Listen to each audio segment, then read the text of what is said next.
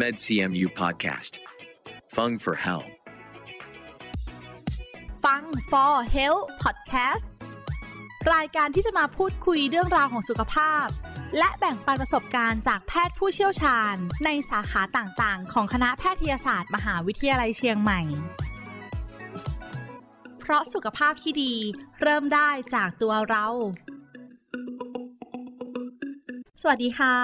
ขอต้อนรับทุกท่านเข้าสู่ฟัง For Health Podcast รายการที่จะมาพูดคุยเรื่องราวของสุขภาพนะคะ แล้วก็แบ่งปันประสบการณ์จากแพทย์เฉพาะทางในสาขาต่างๆ ของคณะแพทยศาสตร์ มหาวิทยาลัยเชียงใหม่ค่ะ อยู่กับดิฉัน ฟ้าธัญลักษณ์สดสวย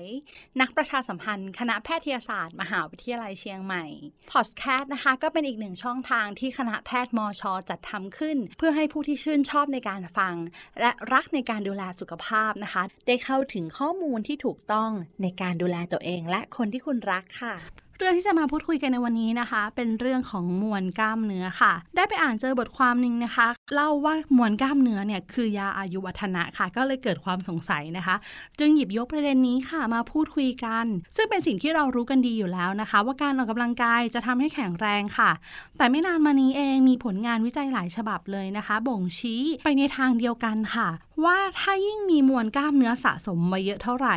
ก็จะยิ่งมีโอกาสที่จะอายุยืน แข็งแรง หรือถ้าเจ็บป่วยก็จะหายเร็วค่ะ และที่สำคัญนะคะ การกินโปรตีนต่อวันให้เพียงพอนี่แหละสำคัญอย่างมาก เพราะยิ่งคุณเองมีมวลกล้ามเนื้อสะสมไว้เยอะเท่าไหร่ ก็จะยิ่งมีโอกาสที่จะอายุยืนนะคะ วันนี้เราจึงมาพูดคุยถึงเรื่องมวลกล้ามเนื้อกันค่ะว่ามวลกล้ามเนื้อสำคัญกับร่างกายเรายังไงบ้าง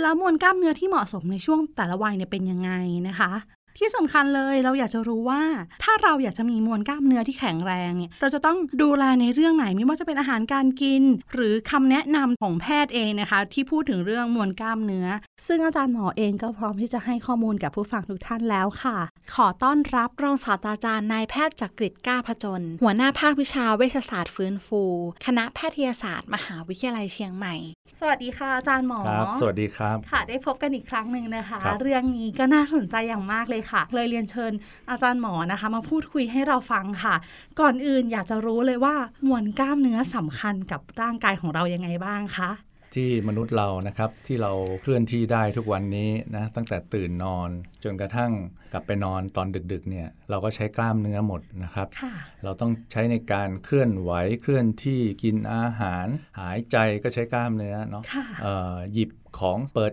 iPad ทุกอย่าง คือเราต้องมีการเคลื่อนไหว เพราะฉะนั้น กล้ามเนื้อก็ทำหน้าที่เหมือนเป็นเครื่องมือค่ะที่ใช้ในการดำรงชีวิตนะครับ คราวนี้เครื่องมือนี้เนี่ยมันมีวันเสื่อมของมันเหมือนกันนะคค่ะรับเราพบว่าคือปกติเนี่ยร่างกายเนี่ยจะมีการคงสภาพกล้ามเนื้อไว้ใช้งานเนี่ยไปเรื่อยๆนะจริง ๆ เราเราควรจะมีกล้ามเนื้อตั้งแต่เกิดใช่ไหมฮะค่ะร้องอูแวออกมาจนกระทั่งเสียชีวิต เราก็ยังมีกล้ามเนื้ออยู่ แต่ว่า มวลกล้ามเนื้อมันจะพัฒนาพีคสุดตอนอายุ20ถึง30 แล้วพออายุ 40เนี่ยมวลกล้ามเนื้อมันจะเริ่มเสื่อมค่ะมันมันจะเริ่มถดถอยนะใช้คำว่ามวลกล้ามเนื้อถดถอย ภาวะนี้มันมีหลายชื่อนะมันเพิ่งเป็นเรื่องใหม่ดังนั้นเนี่ยบางคนก็ใช้คำว่ามวลกล้ามเนื้อน้อยนะครับบางคนก็ใช้คำว่ามวลกล้ามเนื้อพร่องนะครับภาษาอังกฤษเขาใช้คำว่าซาโคพีเนียนะครับซึ่งปัจจุบันนี้ก็เป็นที่ทราบกันดีว่า มวลกล้ามเนื้อมันจะเริ่มพร่องเมื่ออายุ 40 เป็นต้นไปค่ะนะครับ ถ้าถ้าไม่ออกกำลังกายในลักษณะที่เป็น strengthening exercise หรือออกกำลังกายเพิ่มความแข็งแรง ออกกำลังกายมันจะมี 2 แบบ ซึ่งเดี๋ยวเราจะพูดต่อเนาะค่ะอ่าในรายละเอียดครับค่ะ แล้วก็ทำให้รู้แล้วว่ามวลกล้ามเนื้อสำคัญจริงๆนะ ตั้งแต่เราเกิดมาเป็นทารกก็มีมวลกล้ามเนื้อแล้ว จนถึงวันที่เราสิ้นอายุไขมวลกล้ามเนื้อยังอยู่กับเรานะคะครับค่ะ แต่ละช่วงวัยที่ต่างกันค่ะความเหมาะสมของมวลกล้ามเนื้อนี่เป็นยังไงบ้างคะอาจารย์หมอคะ จริงๆ ธรรมชาติเนี่ยถูกกำหนดมาว่าเราควรจะแอคทีฟในช่วงที่เราเป็นวัยทำงานเนาะเพราะฉะนั้นมวลกล้ามเนื้อเราจะพัฒนาตั้งแต่วัยรุ่นจนกระทั่งเป็นวัยผู้ใหญ่ประมาณอายุสัก 30กว่าๆนี่เราก็ก็น่าจะสมบูรณ์ที่สุดละมีมวลกล้ามเนื้ออย่างผู้ชายเนี่ยค่ะเอาง่ายๆเขาก็บอกว่าควรจะมีมวลกล้ามเนื้อประมาณสามสิบถึงสี่สิบเปอร์เซ็นต์ของน้ำหนักตัวค่ะคือสมัยนี้มันมีวิธีวัดเนาะถ้าถ้าเราจำได้เราอาจจะเคยไปยิมบางยิมนะที่มันจะมีเครื่องวัดมวล น้ำหนักกล้ามเนื้ออ่าแล้วก็มันก็ด้วยวัดเปอร์เซ็นต์แฟตด้วยอาของโรงพยาบาลเราก็มีเนาะอันนี้เป็นวิธีการวัดแบบง่ายๆนะครับแต่ก็มีความเที่ยงตรงอยู่ในระดับหนึ่ง ของผู้หญิงนี่จะน้อยกว่าผู้ชายประมาณ 10%โนะครับค่ะก็คืออยู่ที่ประมาณ 20%ถึง 30%ของน้ำหนักตัวนะครับโดยโดยประมาณ คราวนี้ถ้าอายุ 40 ปุ๊บมวลกล้ามเนื้อจะลดลง 1%ต่อปี ทุกๆ ปีไปเรื่อยๆ นะครับจนกระทั่งอายุ 60เนี่ยมันจะลดลงประมาณ 1.5%ถึง 2%ซึ่งก็จะเริ่มหนักละ อันนี้คือถ้าไม่ออกกำลังกายแบบพิเศษนะใช้คำว่าพิเศษบางคนอาจจะถามว่าอ้าวก็ผมก็เดินทุกวันอยู่แล้วทำงานทุกวันอยู่แล้วอะค่ะทำไมอะคือมันแปลกนะครับว่า มวลกล้ามเนื้อมันถดถอยได้ ถึงแม้เราจะทำงานปกตินะ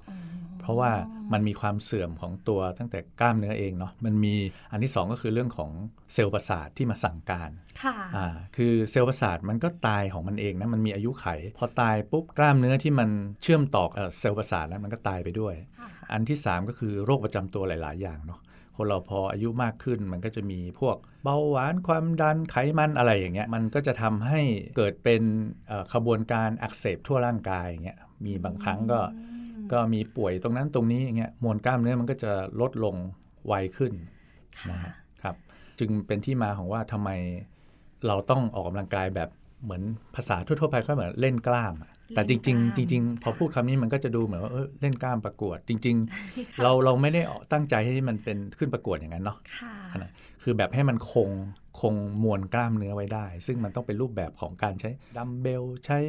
การวิดพื้นใช้น้ำหนักตัวอะไรเงี้ย ส่วนการวิ่งจ็อกกิ้งหรือการปั่นจักรยาน อันนั้นมันก็อาจจะได้ส่วนหนึ่ง บางทีปั่นเรื่อยๆ บางทีมันก็ได้เฉพาะกล้ามเนื้อขา แต่แขนไม่ได้อย่างนี้เป็นต้น มันต้องออกทั่วร่างกายครับค่ะ วันนี้เป็นโชคดีของผู้ฟังนะคะ ได้มาฟังอาจารย์หมอนะคะ เพราะว่าอาจารย์หมอเองเป็นคนที่มีรูปร่างดีมากเลย หลายคนอาจจะแบบจินตนาการภาพไม่ออกนะคะ เรามีภาพปกนะ ทุกคนย้อนไปดูภาพปกหรือว่าดูคลิปใน YouTube ของอาจารย์หมอได้นะคะ แล้วก็จะมีคลิปย้อนหลังด้วย ก็ทำให้เรารู้ว่า การที่มีกล้ามเนื้อเนี่ยมีประโยชน์กับร่างกายเรา แล้วก็เป็นโชคดีของผู้ฟังหลายท่านที่อายุ 20 ต้นๆ หรือใครที่อายุเกิน 30 40 ไปแล้ว วันนี้ไม่ต้องกังวลใช่ไหมคะ เราก็ยังมีวิธีที่จะเพิ่มให้มีได้ จริงๆสามารถเพิ่มให้มวลกล้ามเนื้อเพิ่มขึ้นได้ค่ะนะจากปกตินะครับให้ดูดีสมัยนี้การออกกำลังกายเนี่ย จะเน้นเรื่องของรูปร่างเลยเนาะ เพราะค่ะสมัยนี้มีสื่อโซเชียลมีเดีย แต่จริง ๆ การการออกกำลังกายจริงๆอะผลของมัน ถ้ากล้ามเนื้อมันเพิ่มขึ้นอะ มันเหมือนเป็นโรงงานสลายน้ำตาล โรงงานโรงงานสลายแฟตไขมันนะครับ อันเนี้ยสำคัญเพราะว่าการควบคุมน้ำหนักตัวเองเนี่ยเขาพบว่าถ้าเราเอ่อมีมวลกล้ามเนื้อเยอะ เรานั่งเฉยๆเนี่ยเราเบิร์นมากกว่าคนที่มีน้ำหนักตัวเท่าเราแต่เป็นเป็นแฟตเยอะอืมอ่าค่ะเช่นเช่นผมหนัก 80ค่ะ อีกคนหนึงหนัก 80 แต่ว่าพอไปทำตรวจเรื่องด้วยเครื่อง BIA ไอ้ที่เครื่องที่ตรวจมวลกล้ามเนื้อนะผมมีเยอะกว่านั่นหมายความว่าขณะนั่งเฉยๆ แบบเดียวกับเขานั่งด้วยกันเนี่ยนะท่าเดียวกันท่าเดียวกันที่อยู่ที่เดียวกันที่เดียวกันอ่าค่ะผมจะเบิร์นได้มากกว่าเขาโอ้โหอันนี้คือสิ่งที่ทุกคนอาจจะอะอาจจะยังไม่ทราบนะครับค่ะดังนั้นเนี่ยการมาออกกำลังกายแบบเพิ่มมวลกล้ามเนื้อเนี่ยมันจะช่วยในระยะยาวเรื่องการควบคุมน้ำหนัก รูปร่างดี แล้วก็ทำให้สังคม ซึ่งตอนนี้เราเข้าสู่สังคมผู้สูงอายุแล้วเนาะตอนนี้เรามี 20%แล้วนะครับ ในปี 2565 แล้วเราเราปรีดิกแปลว่า 2580 เราจะมีผู้สูงอายุประมาณ 30%ซึ่งนั่นจะเราจะใกล้ๆญี่ปุ่นเลย คือเราเราเรามีคนแก่เยอะนะสิบคนจะมี 3 คนอย่างเงี้ยแล้วสังคมไทยพร้อมหรือยังตรงเนี้ยนะครับ ถ้ายังไม่พร้อมดังนั้นผู้สูงอายุอาจจะต้องดูแลตัวเองให้มีคุณภาพชีวิตดีด้วย นะครับค่ะจริงค่ะเพราะอาจารย์เปรียบเทียบถึง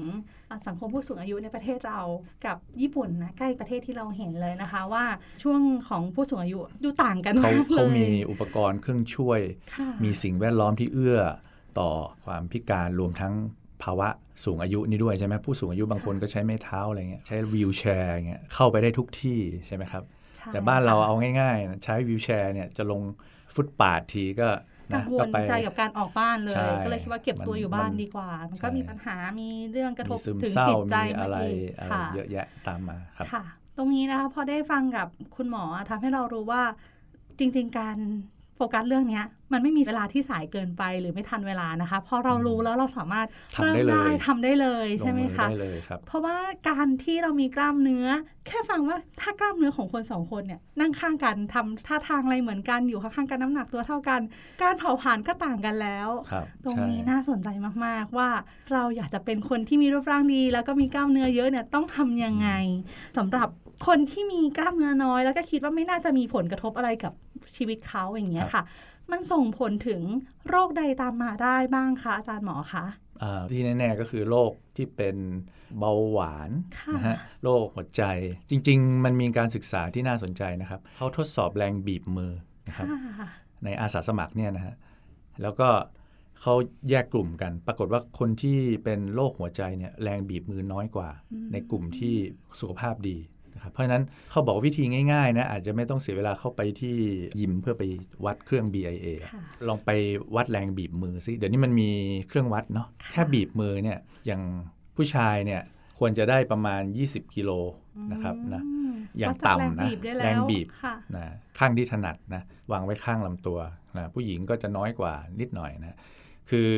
เขาพบว่าถ้าแรงบีบมือน้อยนะร่วมกับอาจจะลองให้ทดสอบการลุกนั่ง 5 ครั้ง นะเราเรียกว่า five time sit to stand นะครับค่ะปกติเนี่ยไม่ควรจะเกิน 12 วินาที ลุกลุลุกกนั่งเออตอนโดยโดยไม่เกาะผู้ฟัโต๊ะงไม่เริ่มอะไรแล้วนะนะคะเอเริ่อมลองแบบทำดูออกจากแล้วที่นั่งจับนะคะเวลานะครับ ถ้าผู้สูงอายุของเราหรือว่าแม้แต่ตัวเราเองอะ่ะ ใช้เวลาเกิน 12 วิอาจจะต้องวินาทีหน่าจะจะต้องเกินพิจารณายี่สิบตัวเอมีงขึ้นไปแน่เลย ลุกนั่งอ่าห้าครั้งแล้วห้าก็คลอรั้งงให้เร็วที่สุดทียบอะกับกันอ๋อแต่เหมือพื้นพื้นต้องต้องไม่ใส่รองเท้านะครับค่ะนะแล้วก็อี้นี่เขาบอกว่าแนะนำให้สูงเอ่อ43 เซนอะไรเงี้ยเนาะนึกคือภาพว่าเรานั่งเนี่ยเราไม่ใช่นั่งลอยๆนะคะ ย่อนิดเดียวนี่ไม่ใช่นะคะ ต้องนั่งลงไปนั่งเหมืลอนงนั่งเก้าอี้แล้วก็ก็ลุกแล้วก็น่าทดสอบนะคะน่ถ้าเราทดสอบรู้สึกถ้าว่าเขาไม่เจ็บนะถ้าเราเออเกินแล้วล่ะคะอาจารย์หมออ่าถ้าเราใช้เวลาเกินเนี่ยอาจจะมีกล้ามเนื้อหน้าขาที่ อาจจะเริ่มอ่อนแออย่างเงี้ยครับอืมมาถึงตรงนี้แล้วค่ะเรารู้แล้วแหละว่า ผู้ฟังหลายท่านกำลังทำอยู่นะคะอืมเตรียมจับเวลาอะไรอย่างเงี้ยนะคะ พอรู้ว่ากล้ามเนื้อในร่างกายเราดูน้อยจังเลย อยากจะเพิ่มมวลกล้ามเนื้อค่ะ อาจารย์หมอช่วยอธิบายถึงตรงนี้เล่าให้ฟังหน่อยค่ะ ว่าควรจะเริ่มจากตรงไหนก่อนเลยค่ะครับก็กล้ามเนื้อมันมีอยู่ 2 ชนิดนะครับอ่าชนิดที่1เขาเรียกว่าเป็นกล้ามเนื้อประเภททนทานค่ะอย่างเช่น ต้องเดินต้องนั่งทั้งวันเนี่ยกล้ามเนื้อหลังเราจะแบบต้องออกแรงเนาะค่ะอ่าตลอดแต่มันทำไมไม่ค่อยเมื่อยสังเกตไหมมันก็เมื่อยเหมือนกันอะแต่มันทำไมทนจัง ก็คือหลังเราเอออย่างนั่งเงี้ยนะครับได้ มันต้องทำให้กระดูกสันหลังเราตั้งตรงใช่ไหมค่ะอันเนี้ยเป็นเหมือนกล้ามเนื้อชนิดหนึ่งอืมนะครับ ที่มันทนทาน ส่วนกล้ามเนื้อชนิดที่2เนี่ยเอาไว้เวลาทำงานหนักๆอย่างเช่นจะยกของหนักๆสักทีนึงมันจะออกมาทำงานอย่างเงี้ยอ๋อ ค่ะคราวนี้อย่างกล้ามเนื้อพวกเนี้ยในตามปกติเนี่ยสัดส่วนของชนิดที่ 1 กับชนิดที่ 2 มันจะต่างกันเนาะอย่างกล้ามเนื้อหลังเราเนี่ยเนาะเอ่อก็จะมีชนิดที่ 1 เยอะมากอ่าค่ะแต่อย่างถ้าเป็นอย่างไบเซปหรืออะไรอย่างเงี้ยที่กล้ามเนื้อที่มันต้องยกของแบบนานๆทีสำหรับบางคนนะค่ะอ่า type 2 ก็จะมีมากขึ้น ชนิดที่ 2 ก็มีมากขึ้น คราวนี้เขาพบว่าอย่างนี้ครับ เมื่อเวลามวลกล้ามเนื้อ มันพร่องไปเนี่ยมันมักจะเป็น type 2 ก่อน คือชนิดที่ 2 มันจะพร่องลงก่อนชก็นิดคือที่ชหนึ่งนิดที่ไม่ค่อยได้ทำใช่ไม่ได้ใช้งาน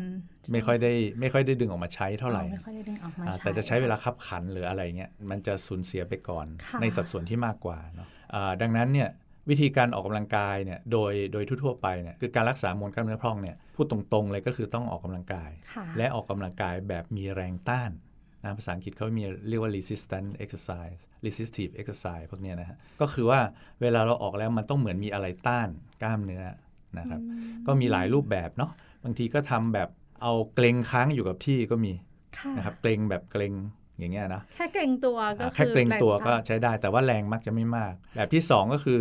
ใช้น้ำหนักตัวเราเอง ผมยกตัวอย่างเช่นเอ่อวิดพื้นพุชอัพนะครับค่ะดึงข้ออะไรเงี้ย ถ้าวิดไม่ไหวผู้หญิงก็วิดกำแพงอะไรเงี้ยคือค่อย ๆทำค่อย ๆ เพิ่มค่ะ ที่มีแรงต้านอ่ามีแรงต้านก็ใช้น้ำหนักตัวเราเป็นแรงต้าน การทำท่าสควอตอ่าใช่ไหมค่ะยืนย่อใช่ค่ะยืนย่อ หรือว่าจับเก้าอี้ย่อตัวนะครับ การเขย่งอย่างเงี้ยซ้ำๆซึ่งการลักษณะออกกำลังกายแบบเนี้ยมันจะเป็นทำเป็นเซตค่ะหนึ่งเซตก็อาจจะง่าย ๆ ก็มี 10 ครั้งอ่าแล้วก็พักนะครับ สมมุติเราทำเนี่ยทำช้าๆเนาะอ่าเขยงอ่า แล้วก็ค่อยๆ วางลงอ่านับเป็นหนึ่งครั้งอ่าครั้งที่2อ่าเขยงขึ้นอีกนี่ครับพอครบ 10 ครั้งให้พักประมาณสัก1นาทีค่ะแล้วค่อยเริ่มเซตที่ 2 อีก 10 ครั้งนะแล้วก็วันหนึ่งจริง ๆ เนี่ยถ้าถ้าให้ดีก็ประมาณ 3-5 เซต ก็พอแล้ว จริง ๆ ไม่ได้มากไม่เลได้ยมากนะเลคะยเพราะว่า 10 ทีแล้วก็พักสักหนึ่งนาทีอืมทำสิบครั้งอะพักหนึ่งนาที จากนั้นทำแบบนี้ 5 เซตต่อวัน จริง ๆ มันไม่เกินทั้งหมดอะไม่เกิน จริง ๆ มันก็จะมีหลายท่าเนาะหลายมัด ส่วนใหญ่เราก็จะเน้นที่กล้ามเนื้อน่อง กล้ามเนื้อต้นขาใช่ไหมครับค่ะอย่างยืนย่อก็จะเป็นของต้นขาใช่ไหมฮะการเอามือนะครับพุชอัพอย่างเงี้ยเนาะวิดพื้นหรือว่าอาจจะยกตัวจากเก้าอี้นะครับ ดันตัวจากเก้าอี้ที่มีพนัก อย่างเงี้ยค้างไว้ก็ใช้ได้ละ บางคนขี้เกียจไปไหนก็กับเก้าอี้เนี่ยแหละครับเก้าอี้ที่นั่งมีพนัอักนเนี่นี้ยก็รีบยกรีบตัวโน้ตไว้เลยค่ะพออาจารย์หมอพูดเพราะว่านะคะขี้เกียจแม้แต่จะลุกจากเก้าอี้เนี่ยก็ทำกับเก้าอี้นั่นแหละโอ้โหนะเพราะมีท่าเยอะนะอ่าจริงๆถ้าเกิดข้อมูลตรงนี้ เชื่อว่าตามอินเทอร์เน็ตก็น่าจะมีมีมีเยอะอยู่แล้ว แต่เราก็ต้องเลือกที่เหมาะสมเลือกกับแล้วแล้วร่างกายเราอ่แล้วต้องค่ะเข้าใจด้วยนะครับ บางคนไปสับสนระหว่างการยืดกล้ามเนื้ออ่กับการค่ะกับการฝึกกำลังกล้ามเนื้อ เพราะว่า บางคนมันเป็นท่ายืดนึกออกไหมเป็นยืดสะบักอะไรเงี้ยอันนั้นไม่ไม่ไม่ใช่การเหมือนเราออกบิดกำลัขี้งกายเกียจหรือว่าใช่ยืดแขนอะไรอย่างเงี้ยอันนั้นอันนั้นไม่ใช่เพิ่มมวลกล้ามเนื้อนะมันเป็นการยืดกล้ามเนื้อค่ะอ่าบางคนก็สับสนปนกันว่า ก็ยืดทุกวันแล้วไม่เห็นจะกล้ามใหญ่ ก็มันไม่ใช่ออกแรงไงมันเป็นการยืดมันคนละเรื่องกันนะครับอันนี้ต้องเคลียร์ให้ชัดๆอันเรื่องที่สองคือเรื่องกินค่ะเรื่องกินเอ่อออกกำเรื่ลัองใหญ่กายเลยออกค่ะกำลังกายเราแล้วเสร็จแล้ว แต่ถ้าเรากินแบบไม่เพียงพอที่จะเสริมกล้ามเนื้อ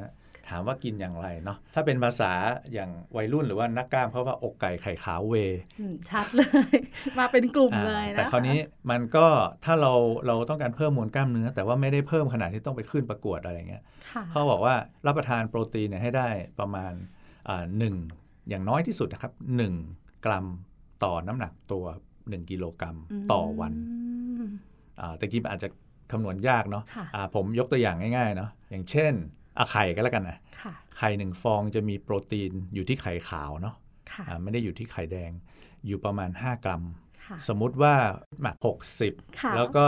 วันหนึ่งเนี่ยต้องทานก็จะเป็น 60 กรัม โปรตีนต้องถึงอ่า60 กรัม เพราะอ่าน้ำหนักตัวเรา 60 นะคะ60 อ่าอย่างเงี้ยง่ายๆเราไม่สามารถง่ยๆกินไข่ขาวอย่างเดียวใช่ได้ถึงเพราะว่า60ไข่ขาวมันมี 5 กรัมใช่ไหมครับค่ะเราไม่ได้หมายความว่าคุณกินไข่อย่างขาวเดียว12ฟองไม่ใช่ ก็ต้องแบ่งไปใช่ไหมสมมติ 60 กรัมก็แบ่งอาจจะเช้า 20 มื้อกลางวัน 20 เย็น 20 อะไรอย่างเงี้ยครับให้มันถึง ถ้าทานแต่น้ำพริกกับผักอะไรเงี้ยมันไม่ได้ค่ะแล้วโปรตีนที่ดีคือโปรตีนที่ต้องมี amino acid คือ amino acid คือหน่วยย่อยของโปรตีนเนาะมันจะต้องเป็นพวก เขาเรียกว่า branched chain นะโดยเฉพาะ amino acid ที่ชื่อว่าลิวซีนพวกนี้มันจะเสริมสร้างกล้ามเนื้อได้ดี ถามว่าลิวซีนมีมากไหนๆก็พวกอาหารจากสัตว์ทั้งหลายอะนะค่ะนมเนื้อสัตว์อะไรเงี้ยนะครับ รวมทั้งถั่วพืชตระกูลถั่วเงี้ยจะมีลิวซีนเยอะค่ะ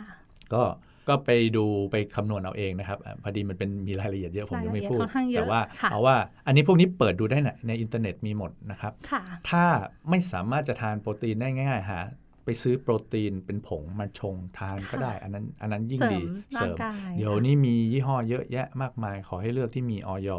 อย่างเช่น ปกติช้อนหนึ่งตักมาเนี่ยมันจะมีอยู่ประมาณโปรตีนประมาณอย่างน้อยก็ 20 กรัมอะโอ้โหช้อนหนึ่งช่วยมันเท่ากับสริไข่ยอะสี่เลยฟองนะค่ะแต่ก็อยากจะไม่ให้ว่าไปพึ่งแต่เวย์โปรตีนอย่างโดเดียยวที่ไม่นะทานอ่อาหารเลยก็ต้องให้มันหลากหลาย นะครับค่ะเพื่อให้ครบอ่าคุณค่าเนาะาหารชอบห้าชอบหมู่ตรงนี้มากเลยค่ะเมื่อสักครู่ที่คุยกับอาจารย์หมอในในข้อถึงเรื่องการกิน เราได้ยินคำว่ากินให้เพียงพอไม่ใช่การไม่อ่าอดอาหารหรือกินให้น้อยลง เพราะเราเข้าใจว่าถ้าคุมอาหาร คุมลดน้ำหนักเนี่ย เราต้องกินน้อยลง แต่เมื่อสักครู่ได้ยินคำว่ากินให้เพียงพอ และถูกต้องคือกินให้เพียงค่ะพอบางคนไปกินแบบไขมันเยอะอย่างเงี้ยค่ะอาหารปิ้งปิ้งๆย่างๆ คือคาว่าให้เพียงพอเนี่ย มันก็ต้องมีเน้นผักโปรผลตีไม้นอ่าค่ะเน้นโปรตีน กินคลีนบ้างก็ดีนะฮะเพราะฉะนั้นบางทีเราต้องเลือกกินนะถ้าอยากสุขภาพดีเนาะยิ่งทุกวันนี้เราอยู่ในยุคที่สั่งอาหารออนไลน์อะค่ะ เมนูจานด่วนอะไรที่มันง่ายเนาะเราก็เลยรู้สึกว่าถ้าทอดเทรนด์ปิ้งปิ้งๆย่างเทรนด์อาหารคนที่เขารักสุขภาพเนี่ยมันเริ่มฮิตมาช่วงตั้งแต่มีโควิดมาหรือก่อนหน้านั้นแล้วนะคะ อาจารย์หมอคะคนเริ่มหันมาดูแลสุขภาพค่ะ เริ่มรู้สึกว่าเราใช้ร่างกายเปลืองไปหรือเปล่า เราอยู่ในวัยแค่นี้เองเราโอ้โห มวลกล้ามเนื้อเราเหมือนไม่มีเลยเราเหมือนไขมันแฟตสูงจังเลยอย่างเงี้ยค่ะ รู้สึกว่าเทรนด์เรื่องพวกเนี้ยเขากำลังนิยมนะอืมอยู่ในกระแสถ้าเราอยากจะหาข้อมูล หาความรู้เนี่ยไม่ได้ยากอย่างที่อาจารย์หมอบอกว่าเริ่มจากการที่ทำเป็นเซตเองอะวันหนึ่งห้าเซตๆห้าเซตเซตละสิบครั้งค่ะต่อมัดใช่ไหมครับ ขาก็จะมีน่องมีเอ่ออะไรนะสะโพกมีต้นขาใช่ไหมค่ะแขนก็จะมีเรื่องของกล้ามเนื้อด้านหน้าด้านหลังอ่าแขนใช่ไหม แล้วก็กล้ามเนื้อของไอ้พวกรอบหัวไหล่อย่างเงี้ยค่ะก็จะมีไม่กี่ท่าครับ เราสามารถเซิร์ชดูได้ใช่เนอะค่ะ รู้สึกว่าเป็นเป็นจุดเริ่มต้นที่ดีค่ะ ได้คุยกับอาจารย์หมอวันนี้เชื่อว่าจะมีอีกหลายคนที่หันกลับมามองสุขภาพร่างกายของตัวเองรวมถึงฟ้าเองเนี่ยเป็นคนหนึ่งเลยที่รู้สึกว่าอาจารย์หมอพูดว่ามันไม่ได้ยากอะไรมากมายครับขนาดนั้นถึงขั้นโอ้เราต้องเข้าฟิตเนสเราจะต้องอ่าปั้นไไกล้ามขึ้นเสียประกวดตังค์ขนาดอะไรต้องมีขนาดไปนั้นจ้างโค้ชอะไรเอาแบบง่าย ๆ ก็ได้นะครับ ปัจจุบันค่ะแล้วก็สะดวกเราด้วย บางทีบางคนเนี่ยที่ไม่ได้ออกกำลังกาย เพราะว่าต้องไปยึดติดกับว่าต้องรูปแบบต้องไปซื้อรองเท้า ต้องเป็นวิ่งเป็นกลุ่ม ต้องนัดเพื่อนอะไรอย่างเงี้ยครับคือถ้าทำได้ด้วยตัวเองง่ายๆนะครับแล้วก็ทำให้มันเป็นเหมือนปัจจัยที่ค่ะ5เนาะแล้วมันมี positive feedback ทำแล้วน้ำหนักตัวลงเออสุขภาพดีเดินเหินไปไหนมาไหนไม่เหนื่อยง่ายอย่างเงี้ยห่างไกลจากโรคภัยนี่ก็เป็นเรื่องที่ดีเป็นเรื่องมากๆค่ะที่ช่วยเราได้ในระยะยาวเนาะไม่ต้องจ่ายตังค่ายาอยู่ค่ายา ครับค่ะ เป็นการป้องกันที่ดีที่สุดเลย ถ้าเรามีสุขภาพร่างกายที่แข็งแรงนะคะครับค่ะ เพราะว่าปัจจุบันเนี่ยเราได้เห็นพี่ๆหลายคนเนี่ยอยู่ในวัยหลังเกษียณแต่โอ้โหรูปร่าง เขาไม่ได้มีการจำกัดวัยวางแผนแล้วเออออย่างเงี้ยค่ะเออทุกคนดูสุขภาพดีมากเลยเออเผลอๆดีกว่าตอนทำงานด้วยใช่ซ้ำเพราะมีเวลาค่ะก็ก็ถ้าวางแผนชีวิตดี ๆ นะครับค่ะจริง ๆ ทุกคนน่ะถามมักจะถามว่าเอาเวลาไหนไปออกกำลังกาย ผมก็จะถามกลับว่า แล้วคุณเอาเวลาไหนไปทานข้าวมันหาเวลาได้ถูกหอยู่แล้วทำใช่ไหไมมเวลาคะคุณทานข้าวคุณมีเวลาใช่ไหมครับค่ะเออ ก็ประมาณนั้นนะครับ จริงค่ะ ถ้ามันเป็นเรื่องที่เราให้เวลายังไงก็มีอยู่แล้ว ใช่ไหมคะอ่าถ้าเราคิดจะให้เวลาเขายังไงเราก็หาได้ คือพยายามทำให้การออกกำลังกายมันเป็นการอยากทำอยากออกกำลังกาย ไม่ใช่ต้องออกกำลังกายค่ะการโอ้การการทานอาหารเราอยากอยากอยากกินทานไม่เคยบอกว่าไม่ได้อยากคุณอยากต้องกิน ไม่มีใครมาบังคับค่ะใช่ไหมครับใช่ค่ะเออมันเป็นความอยากจากร่างกายมันหิวใช่ไหมฮะค่ะคุยกันมาถึงตรงเนี้ยมวลกล้ามเนื้อคือยาอายุวัฒนะ ตรงนี้ประโยคนี้คือจริงแน่นอน